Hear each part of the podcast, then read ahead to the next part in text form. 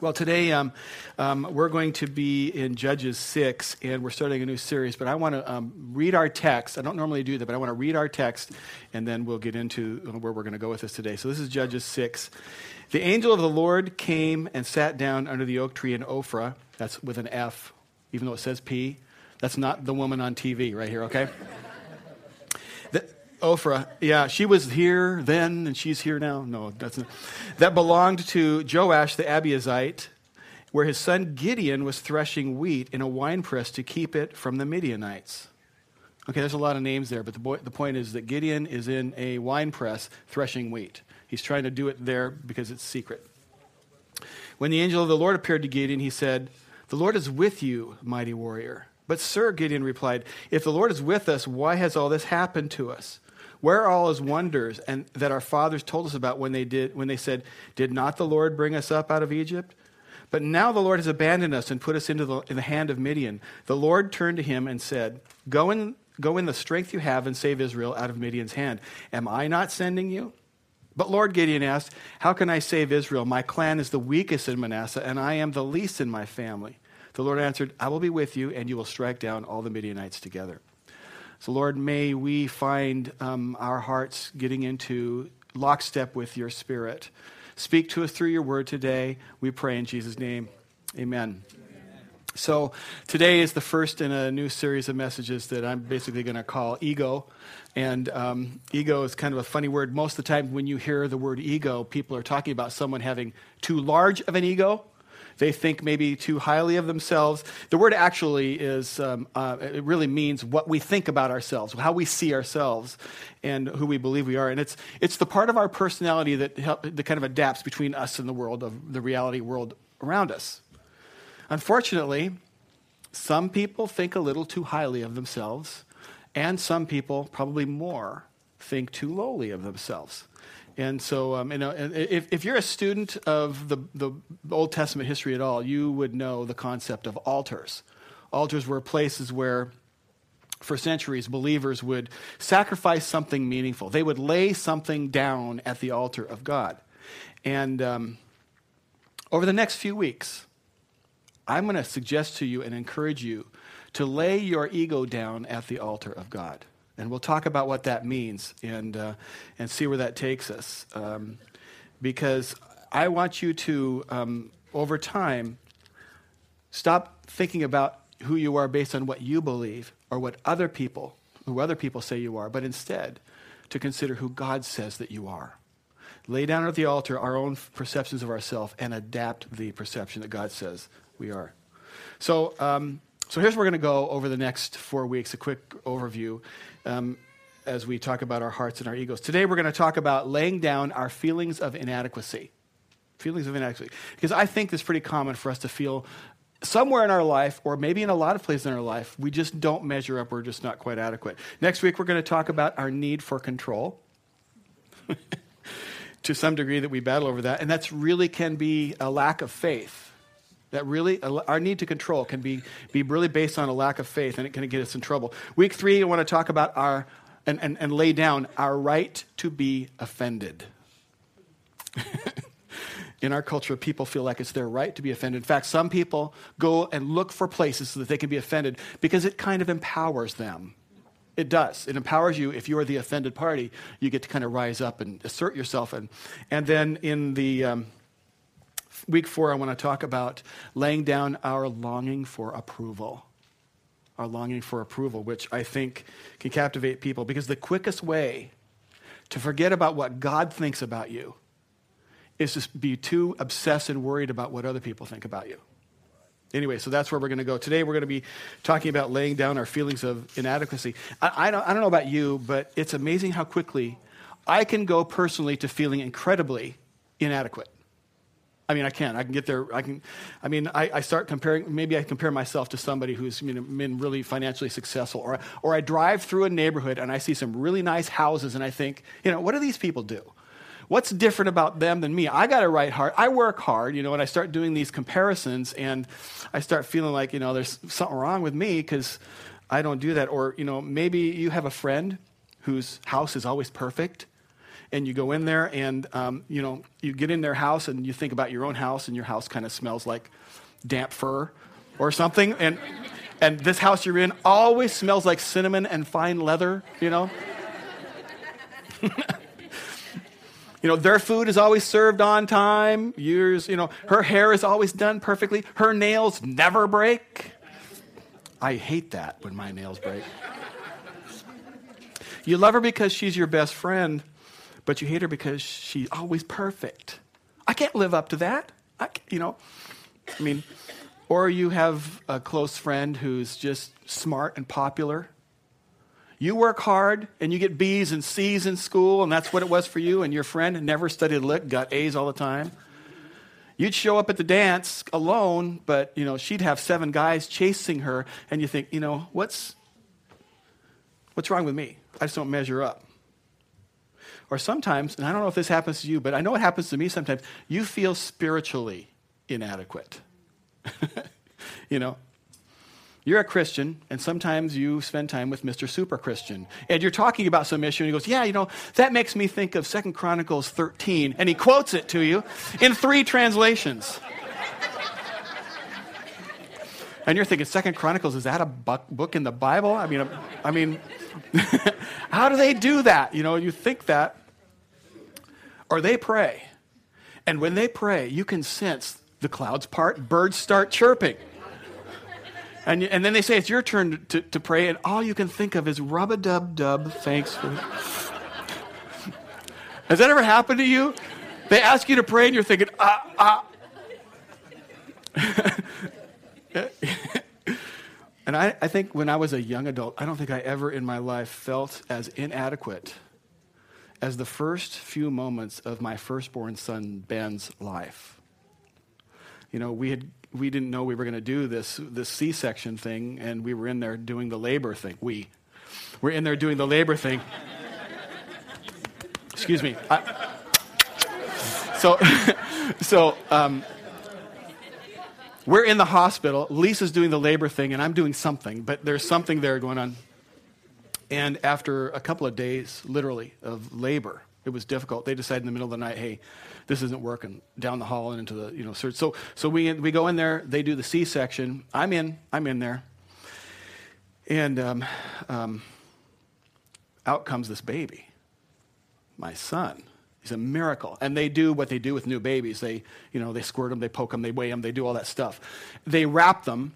I'm in there. Now, my wife, who you know, she's cut in half and they're kind of sewing her back together. So they, they're doing that. And now I'm, they've moved me over with the pediatricians and, the, um, and, and my son. They do their thing, and now he's wrapped up, and the nurse does this. I was ready for this mentally, but they handed me this baby. I'm just barely not a teenager. And what do I do? I said, What do I do? And she says, You go over there and you sit in that rocking chair and you spend some time with your son. It was a precious time to me. I mean, it was tremendous time. I sat there alone with my son, and I'm grateful. I was. I feel really selfish because my wife couldn't do that. She was being, you know, closed up. But I know in those moments I thought, "Oh God, I don't know what to do." I have to raise this. I've got, I've got to lead him. I've got to teach him. I've got to shape him. And I felt really, really inadequate. I really felt in those moments um, something wondrous and a, a level of fear that I can remember to this day because I just didn't know what I was going to be. I mean, I, I, I had a dog that I had to take to obedience class so that I could learn how to raise a dog. If I touched a house plant, it would die and they handed me this human being. I'm feeling a little bit of inadequate. Consider also, you know, what I do for a living. I'm a pastor, right? I get up here and I preach, and you wouldn't believe how sometimes I feel incredibly inadequate as a pastor. I mean, if this was never my plan to be a guy who stands in front, I don't because I don't feel good enough. I don't I don't feel holy enough. I don't feel like I know enough. And in spite of how certain I am of the call of God upon my life to do this, and how certain I am of his faithfulness, I still fight feelings of inadequacy. it's every week. Every week. Why do we battle with our ego and uh, this belief of inadequacy that we have? Why, why does that go on? I mean, I want to build a quick foundation and uh, look at the story of Gideon, and I believe that his story is going to help us lay down our egos in a way and uh, so we can become who God calls us to be. Why do we feel inadequate? I think there's lots of reasons. I picked three primary, primary ones. I'll give you my, my top three. First one is I think we've received unfair criticism somewhere along the way. Somewhere along the way, somewhere in your life, somebody said to you, You don't measure up. You don't have what it takes. I don't like you. I wish I'd never had you. Why can't you be more like fill in the blank? You're pathetic. You're never going to amount. I mean, somebody has said those kinds of things to you. And internally, those messages got burned onto this hard drive in your soul, and they now have become approved in your mind about a description of who you are. And anytime you start to do something significant in life, those tapes start playing. And you start thinking, uh, I'm not capable. I, there's no way I'm going to get into this. Unfair criticism. Second reason a lot of people think that we don't think of is I think sometimes unrealistic compliments kind of get in the way. You know, you're the best, you're amazing, no one's as good as you, you know. And inside we're going, well, thanks for the compliments, thanks for the encouragement. But if you're really sincere about this, you're missing some things because you may think this, but I know me. And um, I mean, sometimes I wonder and I know the right heart about this, and I, I, agree with it, but I'm concerned about this. Sometimes I wonder if we have done a little bit of a disservice to an, an emerging generation that I really love. I love the 20 something generation of people. Um, but back when I was growing up, you actually had to be good at something to get a trophy, right?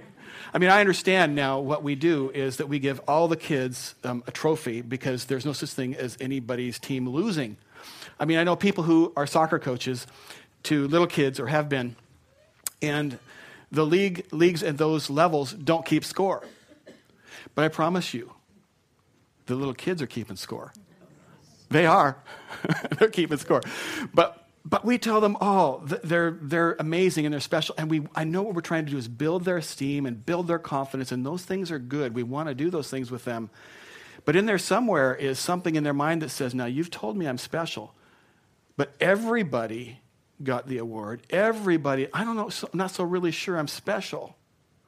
And then as age happens, the real world kicks in. They start thinking, they start seeing how the world does honor success. It does in a lot of ways, and not everybody succeeds. And they start thinking, you know, here's where people have said I am. Here's where I think I am. I, I don't know if I want to try this because I don't know if I'm really good enough. You know, you think I'm up here, I think I'm down here, and I just feel inadequate. And, and it's, it's amazingly common in the 20 something generation for them not to step forward because there can even be a paralysis of fear, of failure in that generation more than more than so unfair criticism unrealistic compliments these are just my opinions by the way um, if you don't like my last statement my, my email is eric at crossroads foursquare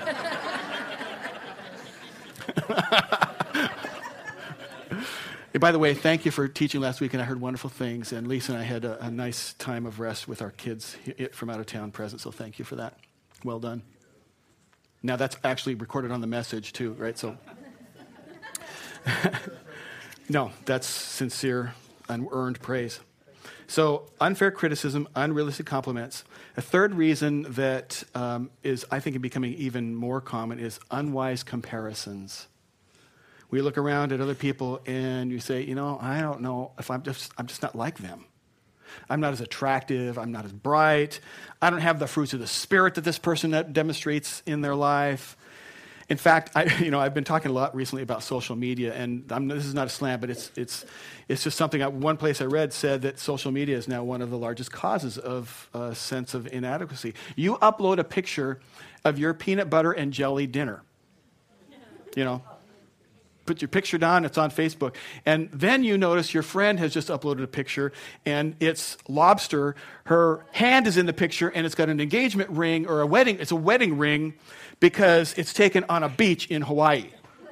And you look at your peanut butter and jelly and you think, uh, what's wrong with me? I've never been even on a vacation. I don't even know what lobster tastes like.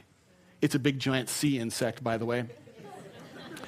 And and it's it's you look at this and you think, you know, my life isn't so hot. I got 172 Facebook fans, friends. She's got 918. I'm a loser. And we compare our own behind the scenes reel with their highlight reel. You get that comparison? We look at their highlights, their best of album, and we view our own bloopers our own fails. And that's the reel that we watch. We see them with their kids. Their kids look perfect. And we know we just yelled at our kids. Plus, our kids' socks don't match, and it wasn't on purpose. and we see them worshiping in church, and they look good, but we know the doubts that are struggling in our own soul. They look beautiful, they look put together, and we look in the mirror and we think, you know, I got another blemish showing up on the end of my nose. The end of my nose. Do you realize how embarrassing it is to preach in front of people when you know a blemish is coming right there? You probably don't. I do know that. I don't want your makeup, honey. I'm going to man my way through this, okay? We just feel inadequate, and we, we are comparing these behind the scenes videos of our own with their highlight reels. And, and then our ego starts to tell us what we're not when God wants to tell us what we are.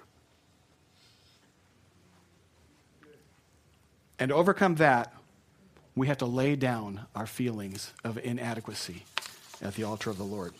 I think Gideon can help us out here. Judges 6, same, same scripture. I'm going to read it this time with a little bit of commentary along the way, and we'll let help God um, have, help, have God's help here to lay down our ego on his altar so we can become more who he says we are. Verse 11. The angel of the Lord came and sat down under the oak at Oprah, excuse me, Ophrah, that belonged to Joash the Abiezrite, where his son Gideon was threshing wheat in a winepress to keep it from the Midianites. Now, anybody any responsible farmer knows that where you thresh wheat is up on the top of the hill because you, you, you grab it and you throw the wheat up in the air, and the wind blows the chaff away, and the good grain stays behind. So you do it usually out in the open at a point where there's a lot of air movement. Inside, underneath a wine press, is not where to, to thresh your wheat. He's down there because he's hiding. He's afraid. He's, he's, he's scared the Midianites are not only going to take what he, he, needs to eat, but who doesn't know what, what's going to happen? He's terrified. And here's what the angel says to him, knowing that he's terrified. Verse 12. When the angel of the Lord appeared to Gideon, he said, The Lord is with you. And then the angel calls him this. He says, Mighty warrior. Now, my immaturity, if I would have been there, I would have said, You scaredy cat. Two words that go together. Scaredy cat. He would have said, You're hiding. Don't clear your throat. The cat section back there. Yes. he says, You're hiding. But the Lord saw something in him that he didn't see in himself. And he calls him mighty warrior. And then Gideon replies, verse 13, But sir, Gideon replied, If the Lord is with us, why has all this happened to us? Where are all his wonders that our father told us about when they said, Did not the Lord bring us up out of Egypt? But now the Lord has abandoned us and put us into the hand of Midian. Verse 14 The Lord turned to him and said, Go in the strength you have and save Israel out of Midian's hand. Am I not sending you? Then we're going to see in verse 15 that anytime God calls you, or anytime that God empowers you or God sends you to do something, you have this external enemy that wants to tell you what you're not. And then your inner me starts to go back through the file system and play those tapes, those negative messages that your ego has been kind of conditioned to approve already. Okay, verse 13. But Lord Gideon asks, How can I save Israel? My clan is the weakest in Manasseh, and I am the least in my family. You might actually say that like this Well, I'm just not that talented. Or I'm just not that good on stage. Or I, am just not, I can't sing. I'm not that bright. I'm just not that godly.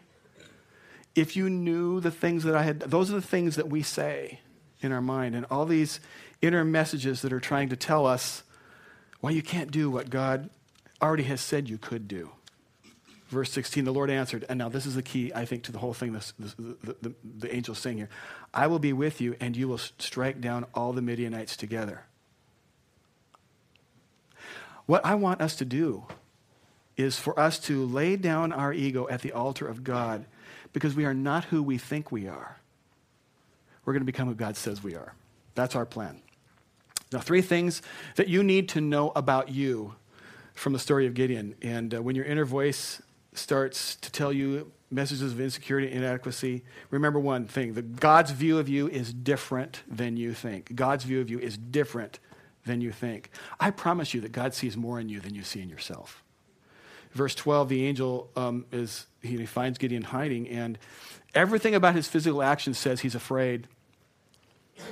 When the angel of the Lord appeared to Gideon, he said, The Lord is with you, mighty warrior, because the Lord sees more in you than you see in yourself. I mean, I love to watch um, what the Lord is doing here at Crossroads um, in people's lives. This is exactly it. I mean, we have ministries that are going on here. Some of them are new, some of them are older ministries that have been refreshed and relaunched. And um, what's fun for me is to see the leadership that's, that's rising because some of the people who are leading some very significant ministries here, if you had, had said, hey, in a year you're going to be leading this, they would have said, you're crazy. There's no way I can do that. And at some point, the Lord lovingly and tenderly confronted beliefs that weren't true and said, There's more in here, and I'm going to help you succeed, and you just need to step into this and see where this goes. And I mean, I don't want to name the ministries because I don't want ever a sermon to point out individual people because I haven't asked their permission, you know. So don't worry, I'm not going to embarrass you like that. But, um, but there are several significant ministries here that people never believed they could do it, and they're very, very successful today. Yet they do. Why do they take that first step? Which, by the way, is the most important step. I think it's because God saw something inside of them that they didn't see, didn't see in themselves. And I want every single person here, every single one of you to know this. God's view of you is different than your view of you. Somebody somewhere has told you you can't or you won't, and your inner me has all these reasons why you can't do the things that you believe that the Lord is calling you to do. But God's view of you is different than you think. And I love the way it's worded in Ephesians 2. Verse 10, um, the word says, For we are God's masterpiece. He was created, He has created us anew in Christ Jesus, so we can do the good things He planned for us long ago. Do you realize that even before you were born, God had a heavenly to do list for you? And God created you already with everything you need to succeed at what He's calling you to do and to be. God's view of you is different than you think. Others, you know, often don't see you the way God does. Everybody else looked at Rahab, and what they saw in Rahab, um, this is a picture from her Facebook profile page. they saw Rahab as a prostitute.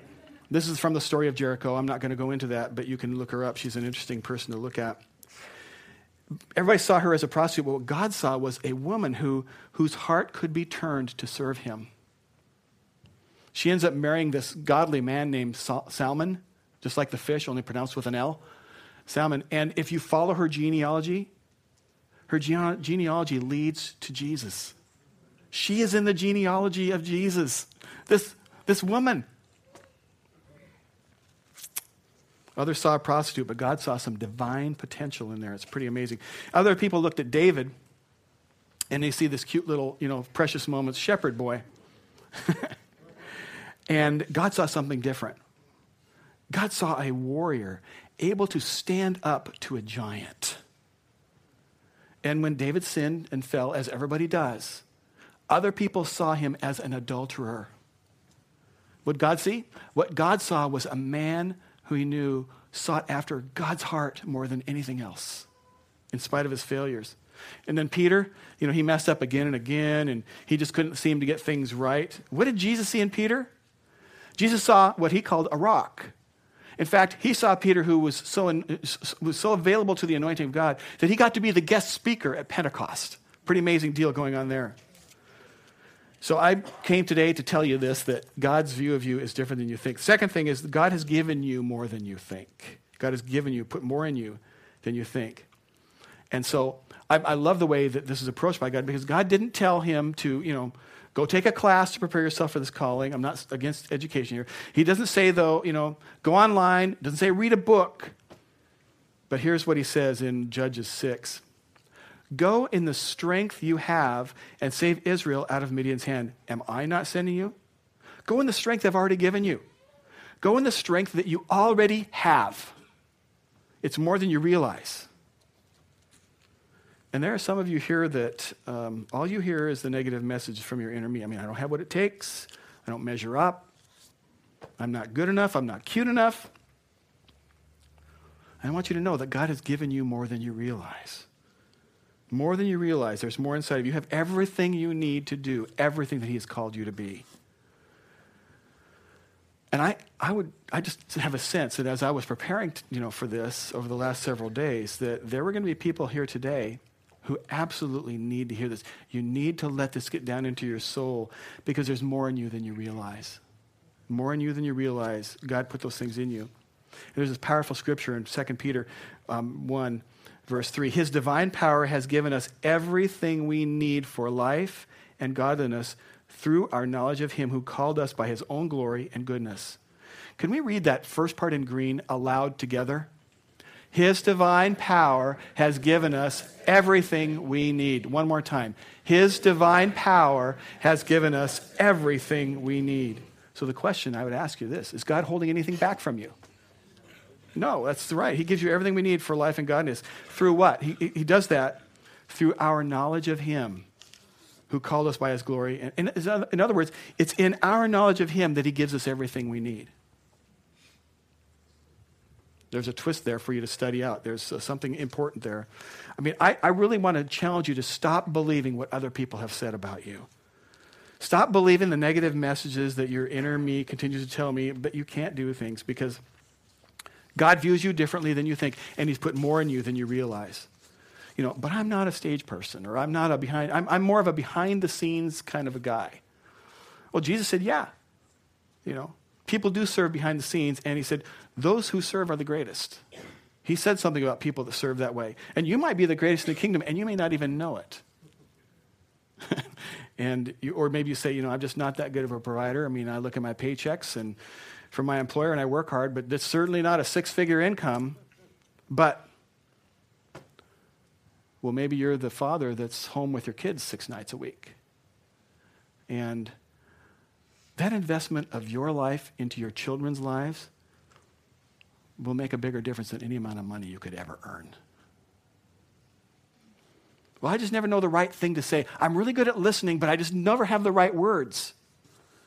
You know how many lives have been changed by good listeners? Because when you're a good listener, you bring the presence of the Lord into circumstances and you had no idea. And the presence and the loving, tender presence of the Lord is there. Active, compassionate listening and your presence can really represent God's presence. Uh, and God has given you more than you think. I think sometimes we, we can maybe insult God by listening to the things that we believe about ourselves. God's given you everything you need to do everything that He wants you to do. I want that to go deep down into my heart. I hope it's going deep into yours too. God's view is you different than you think. God has given you more than you can think. And here's the last one, third one. It's less about you than you think. Does that feel like a? Ch- I don't mean for it to. Um, but it is actually less about you than you think. And here's what the Lord says to Gideon in verse 16 The Lord answered, I will be with you, and you will strike down all the Midianites together. Remember the beginning of this text, it says, The Lord is with you, mighty warrior. I will be with you. In that phrase, who holds the real power? It's obvious. God does, right? I mean, it's less about us and more about his presence than we realize. And it was certainly less about Gideon and more about God's power than Gideon realized. When God calls you to do something, it's always more about the presence of God than in your giftings. It's always going to be about more about the presence and involvement of God. It's more about his strength than your strength. It's less about you than you think. That's why I think as believers we need to take our ego, what we believe to be about ourselves, and lay it down on God's altar. Lay it, just lay it down there and, and, and, and choose that we are not going to be who other people say we are. We're not even going to be who we think we are. Instead, we're going to become who God says we are. We lay it down, it's less about us than we think. You know, I told you earlier um, that, that I feel inadequate as a pastor, and, um, and the reason is I am inadequate. I really am inadequate to be a pastor. I know my behind the scenes outtakes. I know my failures. This is not false humility. I'm telling you the truth. I am not adequate as a pastor. The good news is that it's less about me than I think. so here's what I do I do this every week when I preach. I mean, it might be imperceptible to you, but I do it every week. And um, it's, it's completely very meaningful to me um, you know, people say, Do you get nervous when you preach? The answer is yes. Yes, I do. I still do, you know, every single week. I mean, I used to get physically sick to my stomach. I'd be preaching on Sunday and I would be physically sick on my stomach maybe from Thursday, Friday, Saturday, Sunday until sometime after church. That's true, isn't it? She says, Yeah, that's true. Friends know that about me. And I don't get physically sick to my stomach anymore. But my mouth still goes dry, so I bring a bottle of water my hands get cold sometimes. I mean, oh, wah, Terry, I'm just telling you, I feel inadequate, and, um, you know, but here's what I do. When I come up here, you may never notice this, but I do this every time. I physically step forward. It's almost like I see myself as opening up, stepping out of Terry Fisher, and stepping into the calling of God. And then I'm not standing any longer in the strength and the capabilities and the giftings and the highlight reels of Terry Fisher, but I'm standing in the strength and in the love and in the grace of God, in the redemptive power and in the authority and in the love and in the compassion of Jesus Christ. I step out of Terry Fisher and I step into the good things of, of who God says I am. And I'm able to do something here that reflects less of me and when it's good, it reflects on God, the calling of God. You know, I remember my father taught me that. He, he, he, he, was, he, he, didn't, he, he didn't teach me to do this, but I remember the first time that I played competitive basketball and I would get fouled on and I'd step up there and I would get so nervous at the foul line. And, you know, you're supposed to make every free throw. That's why it's free. Take the point. Come on. Right? And I would miss it because I was nervous. And my father says, Hey, from now on, when you get up there, put your toe in your spot, dribble the ball once. If you feel like you're enough, that's good. Do another one time. Take a deep breath. and I was stepping out of my stress and focusing. Now, that's, that's where my father taught me that I could step out of that moment and I would step into, and that's what I do. I do it when I preach because I am inadequate. And that's how I can do what he calls me to do. That's how you can do what God calls you to do. But I'm not good enough. Well, don't do that. Step into His grace. But I'm not smart enough. No. Step into His power. Scripture says that His power is made perfect in your weakness. That's His promise to show up, by the way. Well, I'm never going to be adequate as a, as a parent. No, step into what God has called you to do. If you have a child, God has called you to be a parent. That's part of the deal. That's part of the deal. In fact, many people, probably most people, are called to be parents, even if God hasn't given you a child. If He calls you, He's going to equip you, and you have everything you need to do already, the things that He wants you to do. Well, I just can't get it done. Step in His strength, and He'll get it done through you. Philippians 4:13 says, for I can do everything through Christ who gives me strength. Because you are not who other people say you are. You're not even who your inner me says you are. You're who God says you are. You're his masterpiece, created in Jesus Christ to do good works, things that he planned for you a long, long time ago. So when you lay your, uh, your ego down on his altar, you kneel down and you sacrifice this to the Lord. And when you stand up, you start stepping into that place of who God's called you to be. Because God's view of you is different than you think. God has given you more than you think, and it's less about you than you think. It's really all about Jesus. Let's pray. Father, we pray today that your Spirit would minister faith and hope and love and healing in people's hearts. And uh, God, I, I, know that there are people here who have battled with feelings of inadequacy. I pray, Lord, that those inner voices that are shouting loudly would be muffled more and more by the loving, sweet words of heaven about who you see us to be. Pray, Lord, for people who have heard this, maybe because it was ingrained upon them by their parents, who said things that were unloving and should never have been said to a child. God, you are the creator of the heavens and the earth. You're the author of life. Surely you have the power to fix a broken heart. Surely you have the power, God, to reach into circumstances that need to be healed by heaven's touch. Something that has shaped our viewpoint about ourselves that's just not true, that may have been planted so long ago that we don't even realize it anymore. God, I pray for the miraculous today, and I ask for you to pull things out of our soul that don't belong there. Pull them up by the root. Lay the axe to the root there, Lord, I pray. And for people who this topic might be hurtful, God, they look back and they feel now wounded and hurt. I pray, Lord, that you would walk with them in, in that as well. That, Lord, there would be something of tender forgiveness and faith in you because it's really not about us. It's about us less than we think.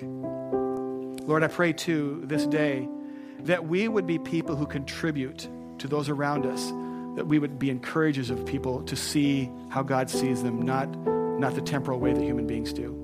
Lord, I thank you for your faithfulness in that. In Jesus' name. Amen.